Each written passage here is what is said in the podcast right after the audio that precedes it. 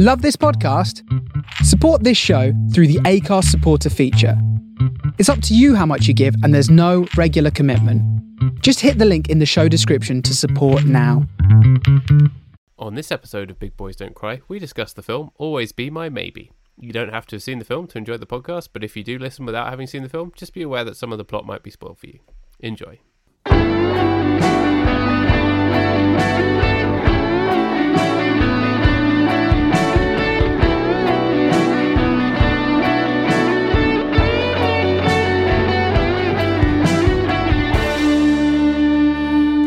Hello. Hey, did you... I was calling you. Did it work, or was it not working? Um, I... It wasn't actually ringing at my end. Oh, I'm sorry. Um, I also um, sent you a whole bunch of emojis, or stickers. Uh, yeah, stickers. Sorry. The key difference between stickers and emojis, which I totally know because I'm down with the children. I see that you said rad. Yep. Rad is still one of the coolest words that someone can say.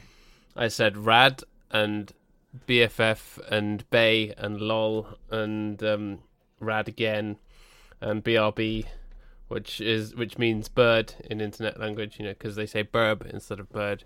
It's like lots of things on the internet is they, they call something a thing, but it's just slightly mistyped, um, like pwn, P W N, one of those kind of things, because it's funny when things are mistyped, right?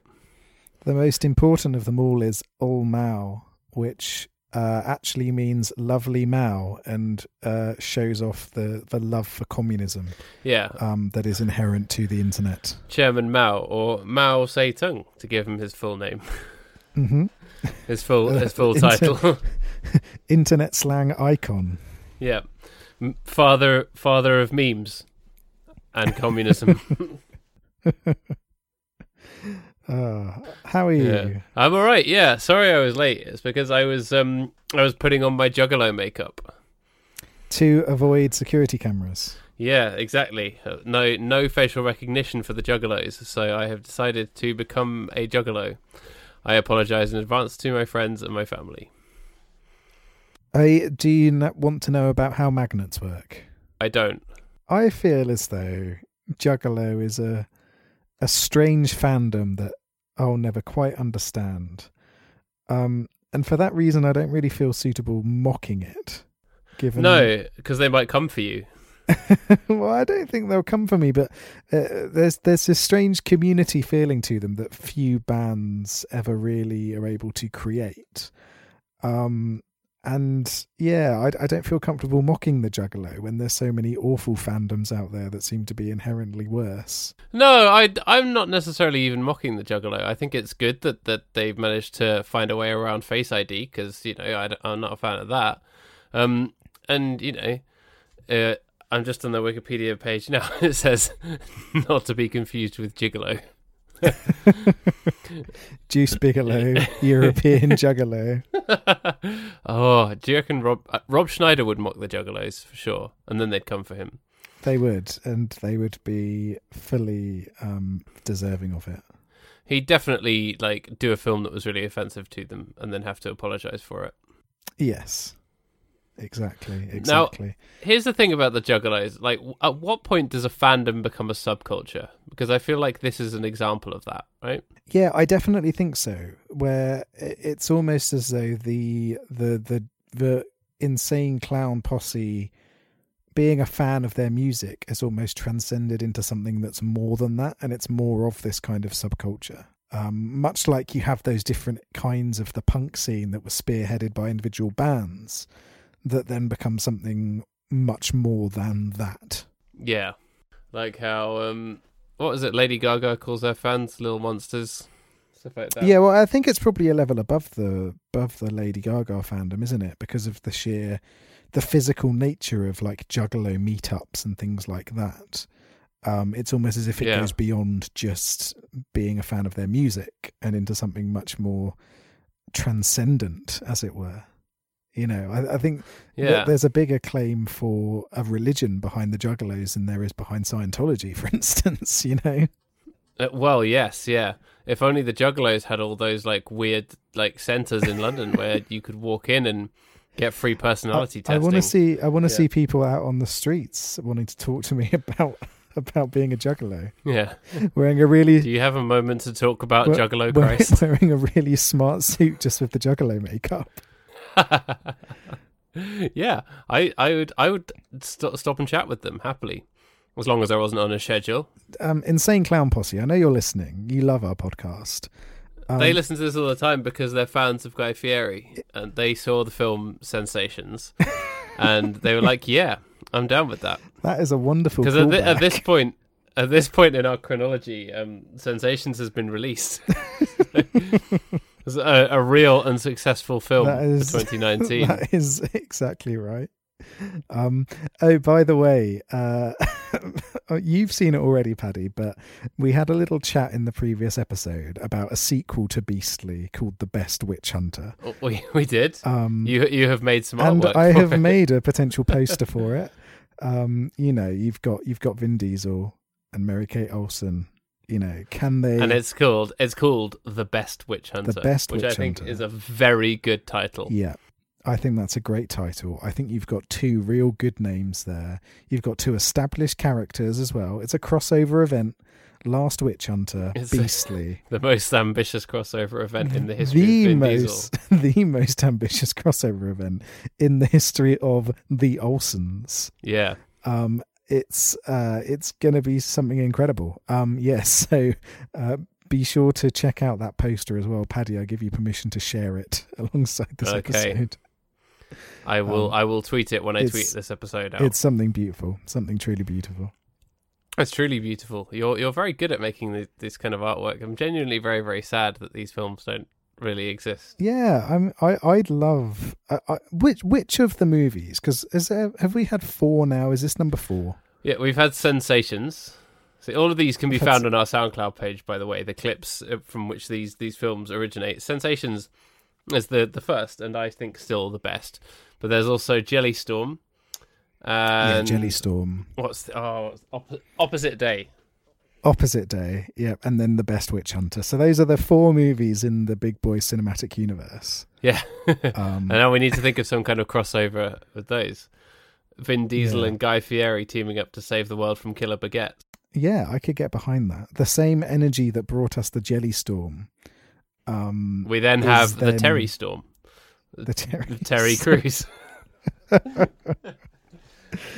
Terry uh, Crews gets into like some kind of mad scientist's lab and gets into a multiplier that just like then crashes. The computer crashes and it just keeps multiplying him over and over and over and over again. And it creates this huge force that's like a, a, li- a literal twister of Terry Crews' coming at you. Would you rather fight one Terry Crews sized Terry Crews? um, yeah, uh, I, I this this needs to happen. I think you know we we've got four incredibly solid movies under our belt. Yeah, all of them, all of them have box office potential. I just think we need to get the Juggalos involved. Yeah, they they you know we get Insane Clown Posse doing the soundtrack. We we make those. Um, We we make the values of the Juggalo movement inherent in our movies. You know, the the family togetherness. It worked for worked for Fast and Furious. You know, the family dynamic of Fast and Furious is why people go back to watch it so much. Yeah, um, we can have an annual festival. We, in, we instill that into the Big Boy cinematic universe, and I think we're on to a winner. Yeah, for sure. So yeah, Insane Clown Posse, if you're listening, do we have a proposal for you? Yeah, get on board. Get on board. This is good. You know, we're, we're just, we're not, our genius is not recognized by Hollywood, but that doesn't mean that we're not legitimate filmmakers. No, exactly. Exactly. We may well have never made a film, but that doesn't mean we're not legitimate filmmakers. Yeah, that's exactly it. Just because we don't have fancy cameras, just because, you know, y- you want me to trash your lights. Yeah, Hollywood.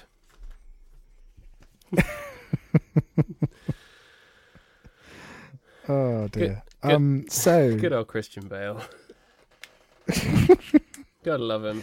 You know who? You know what movie Christian Bale wasn't in? Um, Waterworld. That's what we're talking about this week, right? I, can we get away with talking about Waterworld? I really want to rewatch and talk about Waterworld at some point. Yeah, but I, is there enough romance? Probably. There's not. a romance between romance. a man and the ocean. a romance between a fish man and the sea. Not in a Hemingway way. Ro- no, romance between Dennis Hopper and crude oil. Yeah. I th- th- those are two loves worth shouting yeah, about. Yeah, you feel it. I think we need to get more abstract on this podcast in terms of what we class yeah. as romance. What is love? What What is love? Baby, don't hurt me on this here um, podcast. So, one movie that is less abstract uh, is Always Be My yes. Maybe, which does not star Christian Bale. It's not really abstract in any way, is it? It's it's it pretty pretty straight up. It is a straightforward romantic comedy. Yes, it is. It's one of these Netflix films that they have now. A, net, yes. a Netflix original. Mm-hmm. Yeah, and it is a it is a solid, um, a solid rom-com, isn't it? It is. I, I really enjoyed this film. What did you think? I didn't really enjoy it, but I enjoyed it, and it felt it felt very middle of the road in a way that I found very comforting. But I think that I don't want to get too social justice warrior all over this movie. Um, because I'm. It's okay. I think Keanu Reeves would approve of you doing that. I'm. I'm scared of. He's. Um, he's very into social justice. I don't know if you know this. I'm. I'm. I'm scared of upsetting the alt-right because they despise. Oh, I, I thought you were going to say I'm scared of upsetting Keanu Reeves. Well, I'm also scared of upsetting Keanu Reeves because he's. He's. He's all. He's been one of my faves for a very long time, and I think. Keanu. I think the the. Uvavu. um, um, uh, that that was a Shooting Stars reference for any of you who love nineties comedy from Britain. Um, yeah. uh, if you've never, if yeah, maybe you grew up in America, you've never heard of Shooting Stars. Just go on YouTube and search for Shooting Stars, The Dove from Above. Or from he's. Above. You never had anyone come up to you and go, "He's a baby, he's a baby," which I actually sing to my son sometimes. Oh, that's incredible. Because he is a baby. Because he is literally a baby. That's amazing. Um, yeah, so um, where, where, where were we? Um, yeah, Keanu Reeves is... I, Something is about great. Keanu. Yeah, Keanu Reeves is great. And and the fact that he's had this sort of resurgence... Um, he's Canadian. Is, is really good because he's he was maligned unfairly for a while, whereas actually he can be an incredibly effective actor. And I think... Always Be My Maybe really proves that, um, where he's great in this. He's he's my favourite part of this movie. But what I was going to say was, it's nice that there is a standard middle-of-the-road rom-com um, that isn't about white people, that also doesn't make a big deal about the fact that it isn't about white people. Yes, that's exactly what is really, really good about it and what it gets right. And it, it's like, you know, there are... There are bits that are about them being Asian. There are things with their parents and Asian cuisine and little jokes about it and stuff, but it's never, it's not the point of the film. And that's the point that I think we're trying to get to in, a social, in social justice warrior terms, aren't we? Where you can have representation of people, you know, have characters who are um, of any race or any gender or um, whatever, or who are um, differently abled than other people. And it's not a thing, you know, it's, it affects their character because it is a character trait, but it's not a thing. And this is the kind of film that's on that journey, right? Exactly, yeah. I, I love the fact that, you know, it doesn't... That's not the defining characteristic of this movie. The defining characteristic of this movie is that it's a funny rom-com about two childhood friends who both crushed on each other and who then re-find themselves and at the same time change the kind of people that they were turning into. And and and it's a well-crafted story like that. Um, yeah, and it is one of it, whom writes a song about a tennis ball. Yes, and but it's just nice to see all of that without it being caught up in. But it's about Asian people. Look at the Asian people. Yeah, this is all massive focus of it. It's just nice to have a film like that. It's and, not and, called Crazy Non-Rich Asians. Although I did enjoy that film as I well. I still haven't heard for, diff- I, for different reasons. I still haven't seen it, but I've heard it is really good. Oh, we should um, we should talk about it at some yeah, point. Yeah, yeah. Um, but it but it's just nice to have to have that. Anyway, having said that, let's move on and actually talk about the movie because it is it is funny and there's funny yeah. moments. I wouldn't say that it's I wouldn't say that it's up there with some of the best recent rom-coms that I've seen. Um, no, I see. I, I say that I really enjoyed it, and I did, but because I think I actually went into it with relatively low expectations, but not like low expectations. I'm not. I didn't. I went into it thinking it would be good, but I, I wasn't necessarily like, oh, I, I'm really into X actor or the idea of or the concept or whatever. Although I think Ali Wong is very funny. We watched um, both of her stand-up specials, and those were really good. Um, one of which she did while, she, while she's pregnant, and she's like striding around the stage, and she's pregnant and furious. And we watched that while Claire was pregnant, and that was very enjoyable. So I knew her, and I knew Randall. I'd seen Randall Park in a couple of other things, but I wasn't like, oh, I have to go watch this movie. I was just like, it was kind of there. Um, and I was like, oh, this will be this will be a fun rom-com. Stick on on a Sunday. It'll be enjoyable. It'll pass the time. But there were things that um, tipped it over into being really good. So I think because I was pleasantly surprised by it, maybe I'm now thinking it's better than it is.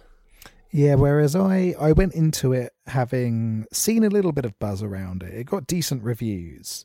Um, and the internet... I don't read reviews. The internet seems to have been a big fan of it.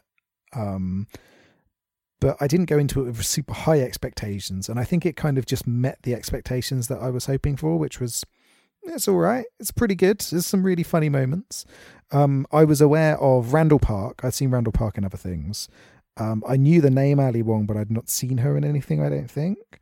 Um, and then I knew Daniel Dae Kim as well. Um, and obviously Keanu Reeves. Um, but, yeah. uh, but, so I didn't go into it really know it. I, I didn't go into it super knowing anybody and being excited about seeing some performances, but it had had names in it that I recognised and that I'd liked from other stuff, and and Ali Wong I'd heard good things about. Um, so and and I think it's a very competently made film. Um, there was there's a few weird moments here and there where they clearly had to overdub bits. I don't know if you noticed. I actually did not, to be honest. So um, yeah, fill me in. Um, so there's just these bits and pieces here and there where um, it's clear that they, they they put in the lines in post-production, um, which is which does look a bit goofy, and it makes it feel a little bit dated because, you know, these days generally that doesn't happen. Oh, I, I, I didn't, honestly didn't notice, but I'm also only ever half paying attention to anything these days because there's usually a baby in the room. And if exactly. he's if he's not, even if he's asleep, you, you can't quite relax because at any moment he could wake up and look at you, or maybe even cry.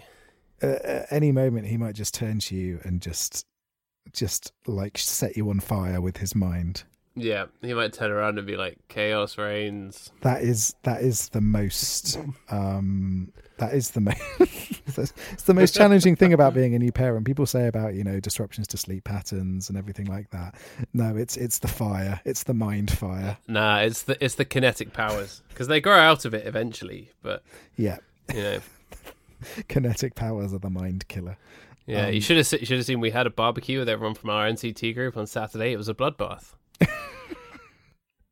Literally, he was just he was just you know, flipping the burgers, yeah, and then flipping the bird with his mind with his mind which which means that he was making other people flip the bird at you. Yeah, that's, that's everyone was doing it. Yeah, just absolute everyone's chaos. Heard about the bird the bird bird bird the bird is the word. um So I'm a terrible person. Anyway, so this movie, right? This movie, you've got, um, you've got the you've got the traditional movie roles. You've got slacker guy, and you've got ambitious woman, right? Which is shown by well, it it it, it starts with um, them as children, which I I quite like. I always like a bit of a cross-decade narrative. It can end up being a bit schmaltzy and a bit kind of, oh, everything is tied back to when we were kids and where, where, where. But actually, I thought it was really well done. It gave you just enough of them as kids, including um, her being a really big fan of his mum, um, and his mum showing her how to cook and stuff. And then she dies, and then they, they have awkward sex as teens, and then that's it. And then it skips forward, and they like haven't seen each other in ages. And the first scene of the the the, narr- the present day narrative is. Um, His his dad walks into his room and says, "What are you doing?" And he goes, "I'm smoking weed and dancing in the mirror." And you expect the dad to be like, oh, all pissed off. But the dad's like, "Oh, okay, let's dance." And the dad's yeah. like supportive of his his band and stuff. And they, they run this air conditioning business together. And it's actually quite tender.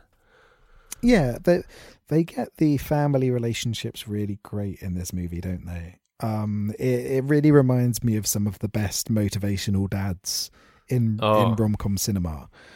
Um, where there, where there is there is an emotional dad speech. There is an emotional dad speech, uh, which is our fa- our favorite film trope. That is our favorite film trope. Tick the box for emotional dad speech. Um, We're going to do a, a spin-off from our four um, Big Boys Don't Cry cinematic universe films, the B B D C U films one, which is just like an hour of juggalos doing emotional dad speeches, dead, like straight to the camera, like dead serious. Well, you've got uh, a slow piano cover of Insane Clown Posse songs in the background, yeah. like in the John Lewis adverts. Yeah, being being sung by a fourteen-year-old girl. Yeah. Fucking magnets, how do they work? Who's put, putting on that voice that's like this? um, by the way, by the way, um, I think I've shown you it outside of the podcast, but are you aware of the YouTube channel of the guy who turns major songs into minor key and minor key songs into major key? This sounds vaguely familiar. Yeah, um, because I was catching up on a few missed ones. And uh, Don't Want to Miss a Thing by Aerosmith. In oh, jeez. In a minor key is the best James Bond song you've ever heard in your life. It's actually incredible. Um, it's... You know what? I would love to write a James Bond theme. It's like it's all you have to do is take a just kind of regular pop song and take it a thousand times more seriously, more seriously than you ordinarily would, and there's your song. Yeah, and, it, and and that's what makes them so good. Is is is they're just so bombastic and over the top. Um, another another, another great one is uh, "Stay With Me" by Sam Smith in a minor key is actually really really cool, and I would listen to yeah. it all the time. Um, so sometimes they come across ones that really work well. Other times they're very very funny, uh, like the X-Files in major key. um, or or Skyfall in a major key um, is is great. Um, oh, so uh, yeah. you know, you know what the best Bond theme is. Uh, what is the best Bond theme? It's that one by Chris Cornell for Casino Royale. That is a really good song. It is um, extremely good. That is a super great track. I genuinely think it's underrated. Also, did you ever hear the Radiohead song for Spectre, which did not get chosen because they chose a Sam Smith song? Are, are you genuinely asking me if I've voluntarily listened to a Radiohead song? And I know you love Push Pull Revolving Doors, the classic of whenever the fuck that was released. um, uh, it, it's a really interesting song, actually, because it, it is kind oh, of Radiohead. In, interesting. I, I can hear the air, the quotes around the, the word interesting. Yeah. That's what they say um, about Radiohead. Oh, they're so it, interesting. Well, it, it it is fascinating because it's a ra- it's a modern Radiohead song. So imagine lots of weird drums and strange stuff going on, and, as opposed to everything. A Renaissance Radiohead song. Exactly, exactly. Um, it's just just Tom York in a big fuck off wig with um, a ruff. It's um uh, yeah. So so it, it has all of the atonal stuff that you despise about Radiohead. Oh, good. But then but then there's this there's there's the bombastic Bond dynamic that just randomly pops up here and there, and it actually does sound pretty cool. um it it, it doesn't fit with a Bond movie ever, so I can understand why they didn't go for it, but it was interesting nonetheless, and it's like mm, fair play Radiohead, that is an interesting take you've made. Hmm. Okay, I'd be willing to give it a go. I think you would hate it. I'm not going to lie. Well, now I have to I, listen to it. I think I think you should listen to it, but I do think there's a ninety-nine point nine five percent chance that you will despise it. All right, zero point zero five percent chance. Yeah. We'll, we'll see. We'll see. We'll see.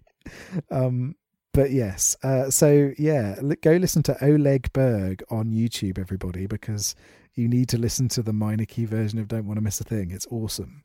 That does sound very good. Um, but speaking of good music, um, I liked Yellow Peril or Hello Peril. No, Hello Peril. That, Hello Peril. That's the joke.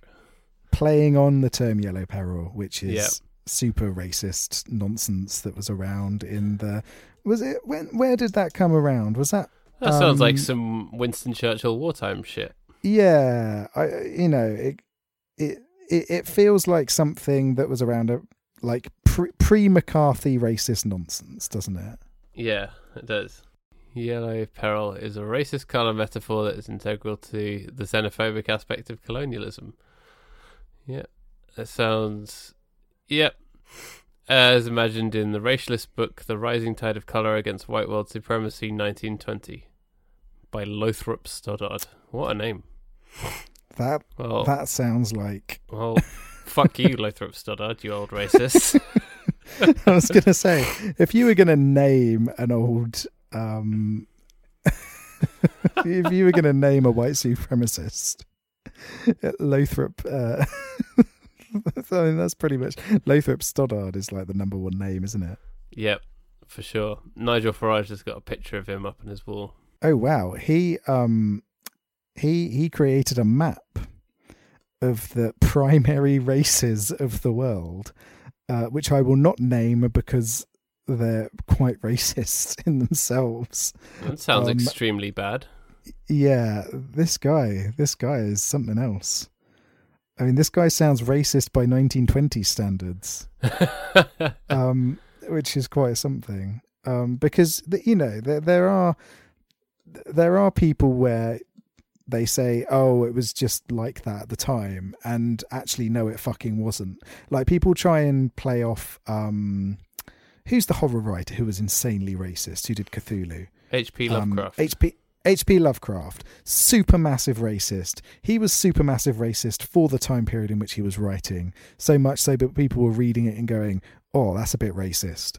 Um, Winston Churchill, massively racist for the time period in which he was prime minister and for the time per- uh, period in which he was uh, in government before he was prime minister. Um, at the time criticised for being massively racist. Um, you know, some of these things are not just because of their time period. Some of the time, people are just massive fucking racists, guys. I'm sorry.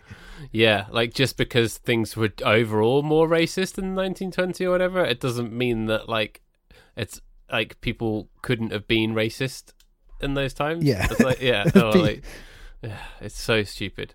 So, in, but in that in that context racist. Of it being like a really like racist um, thing to, to reference to Yellow Peril, it's kind of like, is that actually like an overly edgy band name, Hello Peril?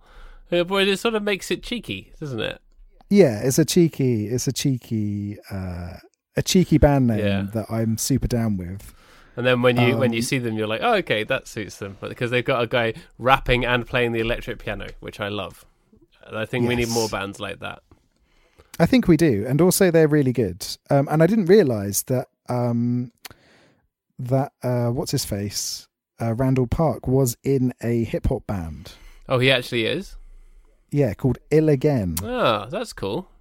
I did not know that. And and so the music in the movie uh, was doing st- stuff with Dan the Automator, who's a really great ah. um, producer. I don't know if you know any of Dan the Automator's work. I know the name. Um, but he's he's worked with everybody um, in the industry, basically. Um, so he's done a lot of stuff with like D J Shadow, for oh, right. instance, or he was a key component in getting Gorillaz off the ground as well, um, working on their early albums. Um, also worked with uh, Mike Patton, who we all love. Oh, yeah. Um, and people like Primal Scream and stuff like that. So primarily um, does a lot of work with like the hip-hop sphere, but that experience in hip-hop um then follows over for bands that want that kind of hip-hop edge in their music. Um so yeah, he's a he's a, a genius, is Dan the Automator. Um and apparently he was involved in uh getting the music for Always Be My Maybe ah. off the ground, which is which is great. That's that's really cool. Yes, yeah, which is which is awesome. And I think, you know, that's part of the reason why they they uh where they sound so cool. And uh, I would totally listen to Hello Peril. Yeah, absolutely. I was thinking that, like, this is genuinely a band that I would I would listen to, but also the kind of band that we would play, we would end up playing with and actually liking in one of those like yes, rare yeah. serendipitous enjoyable nights. Yeah, they'd be one of those bands that we stayed in touch with and played more gigs yeah. with, which is which is cool. Bounce back like a tennis ball. Really, any kind of ball except a football. I love that. It was really great, and and and I thought the the end credits uh, music, the Keanu Reeves song, yeah, It was great as well. Um, so yeah, if if you do have a full E P of Hello Peril songs, guys, release it. Yep. Give it to us and let us play a show with you. Yeah. Yeah, let's let's go play. Yeah.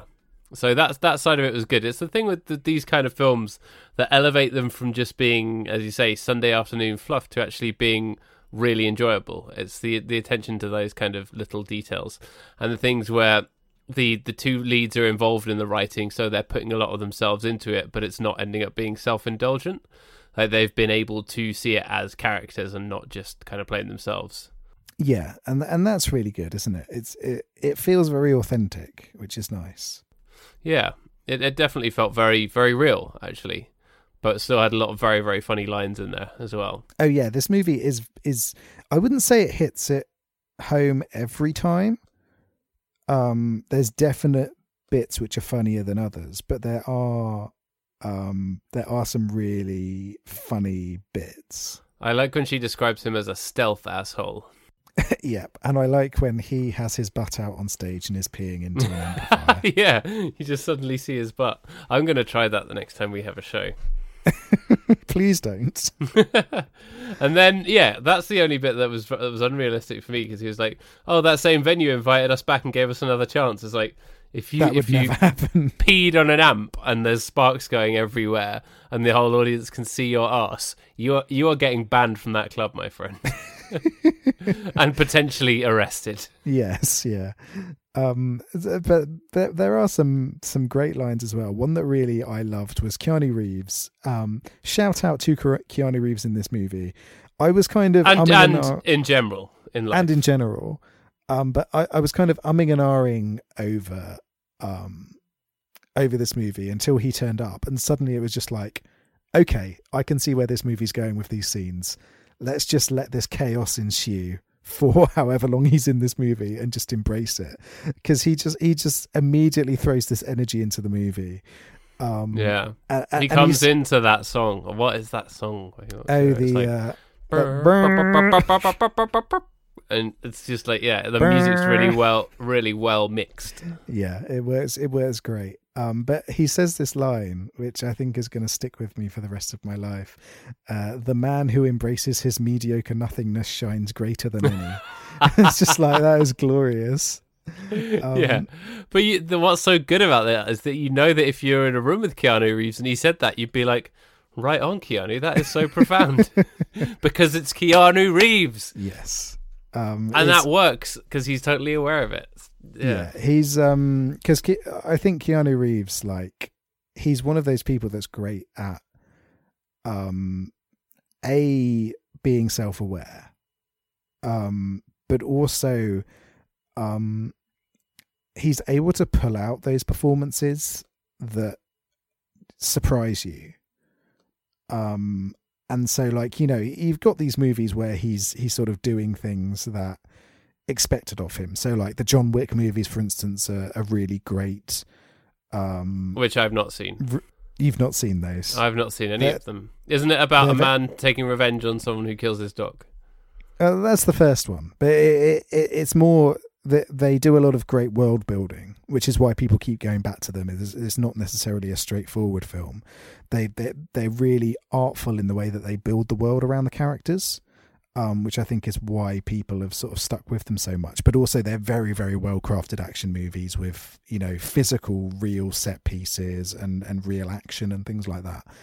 Um, but yeah, so so things like that, you know, that's what you'd expect from him, from his wheelhouse, to do those kind of um, those, those roles. But he does a lot of interesting stuff as well. Like, you know, he's in the Neon Demon. Um, he's in The Bad Batch as well, which is a very interesting movie that I think was also a Netflix original. Um, so he's done all of these. He he's not afraid to test his boundaries and do other stuff. And I think this is an example of him really pulling off one of those great cameo performances, um, where he, he basically just steals the show, really.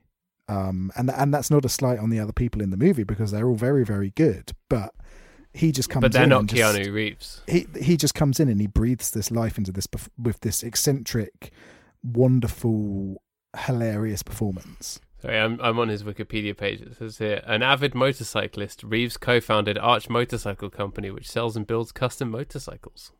I mean, that's very cool. It just gets better. And then there's a picture of him signing an autograph with his left hand, that's under which the, the caption is, Keanu Reeves is left-handed. Oh, that's good to know. Thank you.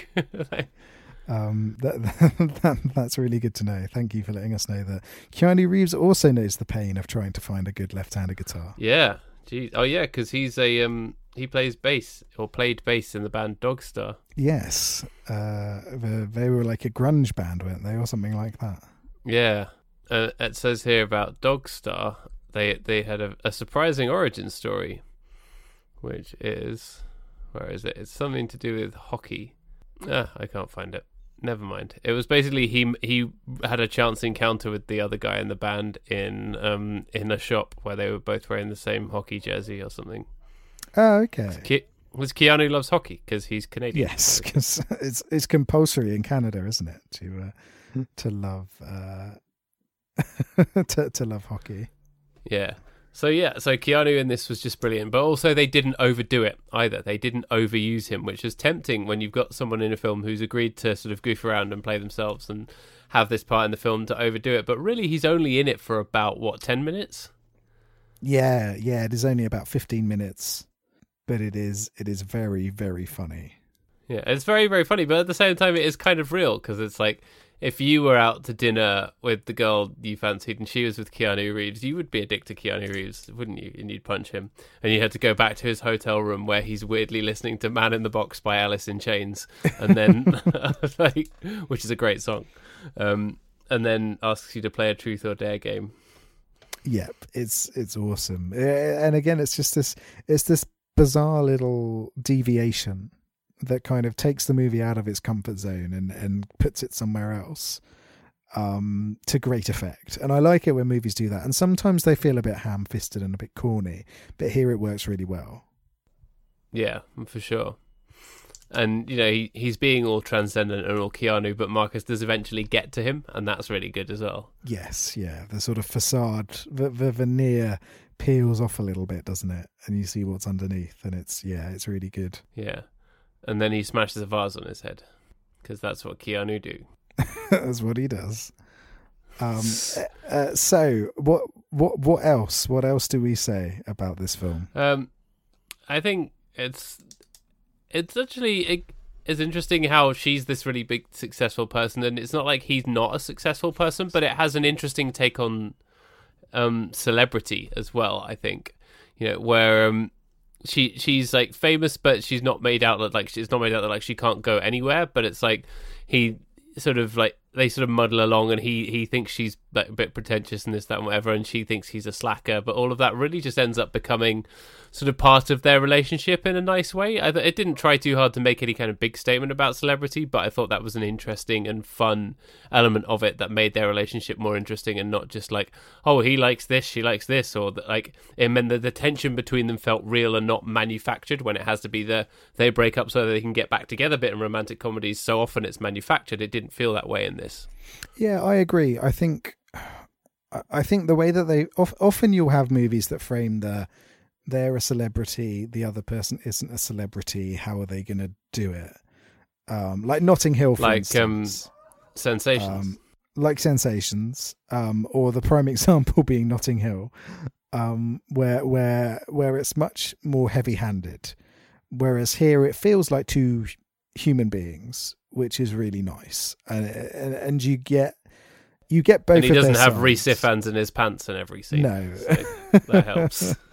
Um, so whereas yeah here it, you can kind of see both sides of it, and you recognize the difficulties and the limitations a lot more, um, rather than one person being more of a sort of um, stand-in for that celebrity status, I suppose.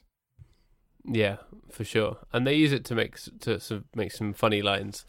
Like, uh, oh, he says, I once saw Glenn Close order a pineapple sandwich, and I can't remember the context of that one, but that one made me laugh. Yeah. And then it's like they they catch the you catch the end of a conversation with them, and he, he goes, oh, she really said that? And she says, yeah, just because somebody plays a singing teapot in a Disney movie doesn't mean they're always nice. But the was, bit yeah, that really good. The bit that really made me chuckle was when um, so there's there's a kind of running joke or motif about Marcus never dressing right for the thing that he's going to, which is really which is really like a subtle but well done thing. Like when they go out with Keanu, he's wearing like the tux that he wore to prom. And he's like, oh, you told me this was a high-end place. And then she's like, oh, yeah, well, you know, it's fashionable. It's not fashionable to dress like that. And then when it's like a posh event, he's in just like a T-shirt and jeans and like he's underdressed. And he has to go to the, um, a jacket is required. So he has to go to like the cloakroom and get a jacket. And it's it's like way too big for him. And he's like, he's sassing the, the, the, the cloakroom guy. He's being really serious about it. And he's like, he's like, oh, yeah, what someone you, I can't have any of those, no, only this one, it's the spell. He's like, yeah, did someone die at it? And the, he's like, a gentleman died, sir. Yes. Really serious. And then he's uh who who died? Andre the Giant. Yeah, that whole that whole uh, back and forth really made me laugh as well. It was really well done. You can imagine what that jacket smelled like. Oh, I know, right? No disrespect to Andre the Giant, but he was a sweaty man.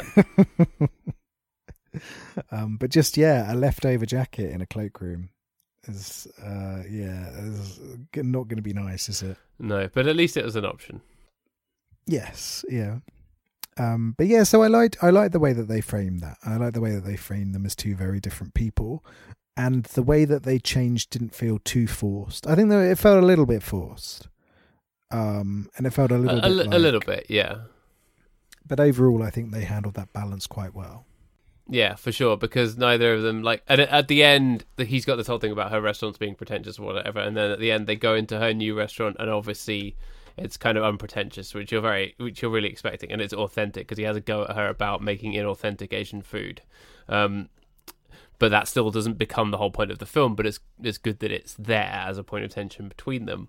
But yeah, they go into a res- new restaurant at the end, and it's not pretentious, and it's kind of simple. But again, it doesn't overdo it too much. It still looks nice. Yes, yeah. It it's still it, it it's not sort of like, hey, I made a diner, you know.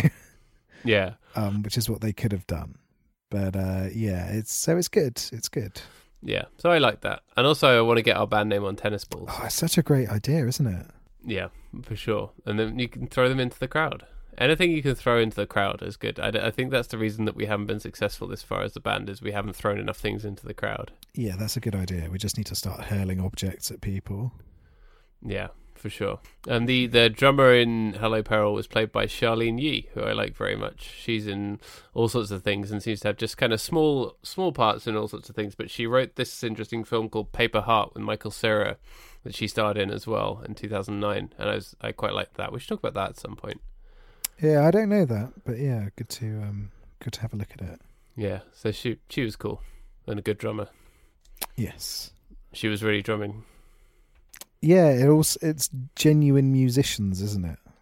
Yeah, real um, people, which is great. Real people doing the music. Yeah, um, but yeah, which is awesome. I always like that. So yeah, apart from the overdubs being like um, Tommy Wiseau in the room, all good. Yeah, apart from that. It feels very well, very well made, a well-crafted, solid rom-com. Yeah. Um, not necessarily going to change your life, but it's got some really good moments in it. No, I'm not going to like rush to watch it again. Maybe in a few years it'll come. It'll be like, oh yeah, that was good. Let's pass the time. But um, yeah, it's good. Solid, definitely solid. Yeah. Do uh, do me a solid movie. So have you got any more to add, or shall we head on to the rating? No, no, I, I don't think we have. Is there trivia?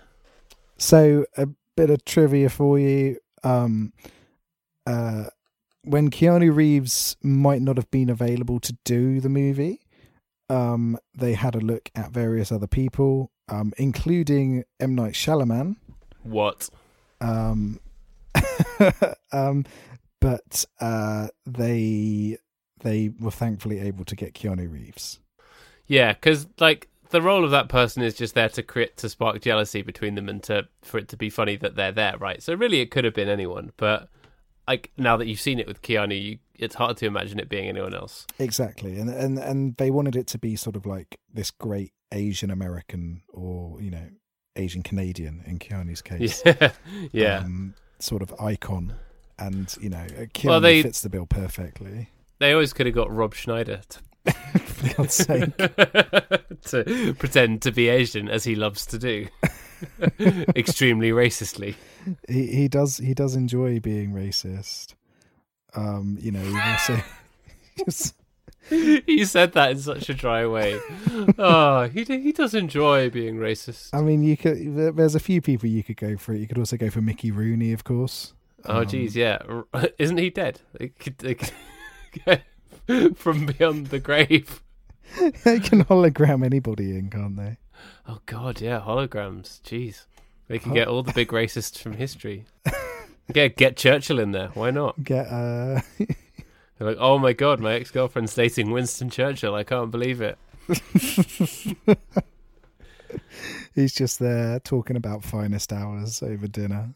They go, oh, Churchill, who was your who was your childhood crush? And then he's like, it was my bulldog. Oh, for God's sake. Someone's gonna someone's gonna take great offense to that comment. What, that Churchill fucked his bulldog? Yes. He definitely did. Not... That's the re- that's the reason that um bulldog bulldogs are famous and that people think of the British bulldog. It's because of Churchill. Uh, he was actually saying, I will fuck them on the beaches. Yeah, because all the recordings from that time are so like grainy. People just hear what they want to hear, don't exactly. they? But we know we know the truth. Yeah, yeah, yeah. Uh, we know, we know. We've spoken to his hologram. We know the truth. We've called him up from beyond the grave. Once um, we were, once we were done chatting to Mickey Rooney. Um. So yeah, that uh, I, I don't know if there's more trivia, but I think the Winston Churchill revelations we've we've uncovered here, um, that's that's more than enough. That's enough trivia for one night. Yeah, for sure. So how are we how are we gonna rate this bad boy? Uh, let's see. How many times do you? When you're down and you get back up again, you're never going to keep me down. how how many times do you bounce back like a tennis ball? Ah, uh, how many times do I bounce back like a tennis ball? Really, I'm any gonna, kind of ball except a football. I'm going to bounce thirteen times, but then unfortunately, the last time I tried to bounce a football, and it did oh, not no. bounce back because they are shaped like an egg. Yeah, hand egg. You haven't got very good hand egg coordination. I do not. I do not. Cool. Well, I'm I'm going to go higher. I'm going to go sixteen. I think. Oh that, wow! That reflects the fact that I was really pleasantly surprised by it. That it, it really surpassed all my expectations, and, and my expectations going into it were that it would be good. I think it's just, and it's largely because of Keanu. I think if it didn't have the Keanu bit at all, it'd be maybe more of fourteen, fifteen, maybe yeah, fifteen, scraping fifteen. But yeah, Ke- Keanu can basically elevate any film up one to two points. Simply by being there, just by yeah, just by existing and being fantastic. Yeah, so yeah, sixteen for sure. Very nice. Always Be My Maybe, good film on Netflix. Go watch it. Yeah, go go get on board. There are much worse ways you could be spending your time. Yeah, exactly. Um, also on Netflix, new Stranger Things. I haven't watched any of it yet because I have a baby. Have you? Ah, I have watched some of it. I've been generally hearing good things, but trying to avoid spoilers. For the first time ever in my life, and I, I'm like, I'm trying to avoid spoilers for a popular thing.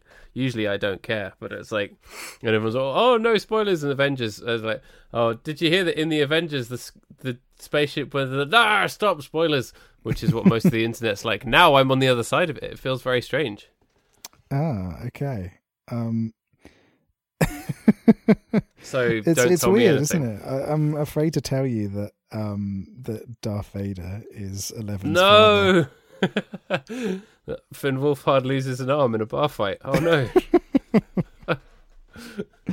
um, um, yeah, is it good? Is it is it good though? So it's far. good. Yeah, it's it's if you liked other Stranger Things, it's more of really exactly did. the same stuff that you liked. So which is good. Exactly what I was expecting and nothing yeah. more. So yeah, great. Pe- people put too much on um, on movies and T V shows to like change their lives and and be these transformative experiences when sometimes just embrace a good story.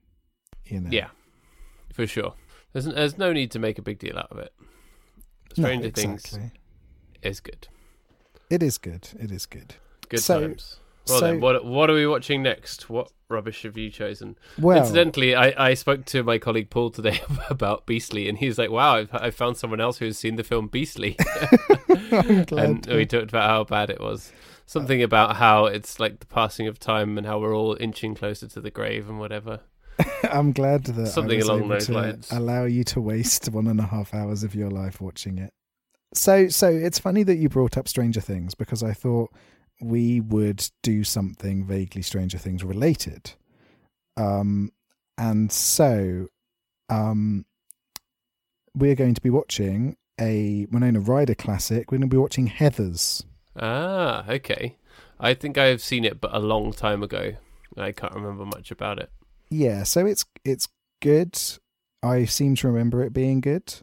So... Um, and it's one of those films that has that real cult status, doesn't it? Yes, yeah, indeed, indeed. So uh, we'll be watching that. Um, a couple of things before we go, however. Everybody who's listening to this should go and buy the charity album that yes, we I, are part of. I was going to say, do you want to um, plug that? So yes, yes, plug it. Yes, I do want to plug it. Um, so... Hello, dear listeners. This is the commercial hour of the podcast. Um, sponsored by Winston Churchill. Sponsored by Winston Churchill and how much he loves dogs. Um, so, so, so we're we're taking part in is, a. Is it raising money for the Dogs Trust? So we're we're doing this charity album. Um, we are on it. So Paddy and I are on it. I'm also on it in a solo song that Paddy kindly created. So, you oh, wh- get, which one? Uh, so Crutches is on there. Nice. And then Find Your a, Love by Palomino Club. So you have got classic eighties pop tune and some nice acoustic-y loveliness on there from your favourite big boys. Um, there's no limit on how much you can donate. Um, simply go to the link, which will be included on this page. Um, we're raising money for Mental Health U K, so it's this amazing cause. The money being raised is going towards um, helping kids with their mental health and mental well-being. So it is it is supporting like children and young adults to get the support they need earlier on in life to help them sort of build a good life for themselves beyond an area where there's very little support for people and people don't know where to go. So it's really important to to support people at that time. Um, mm.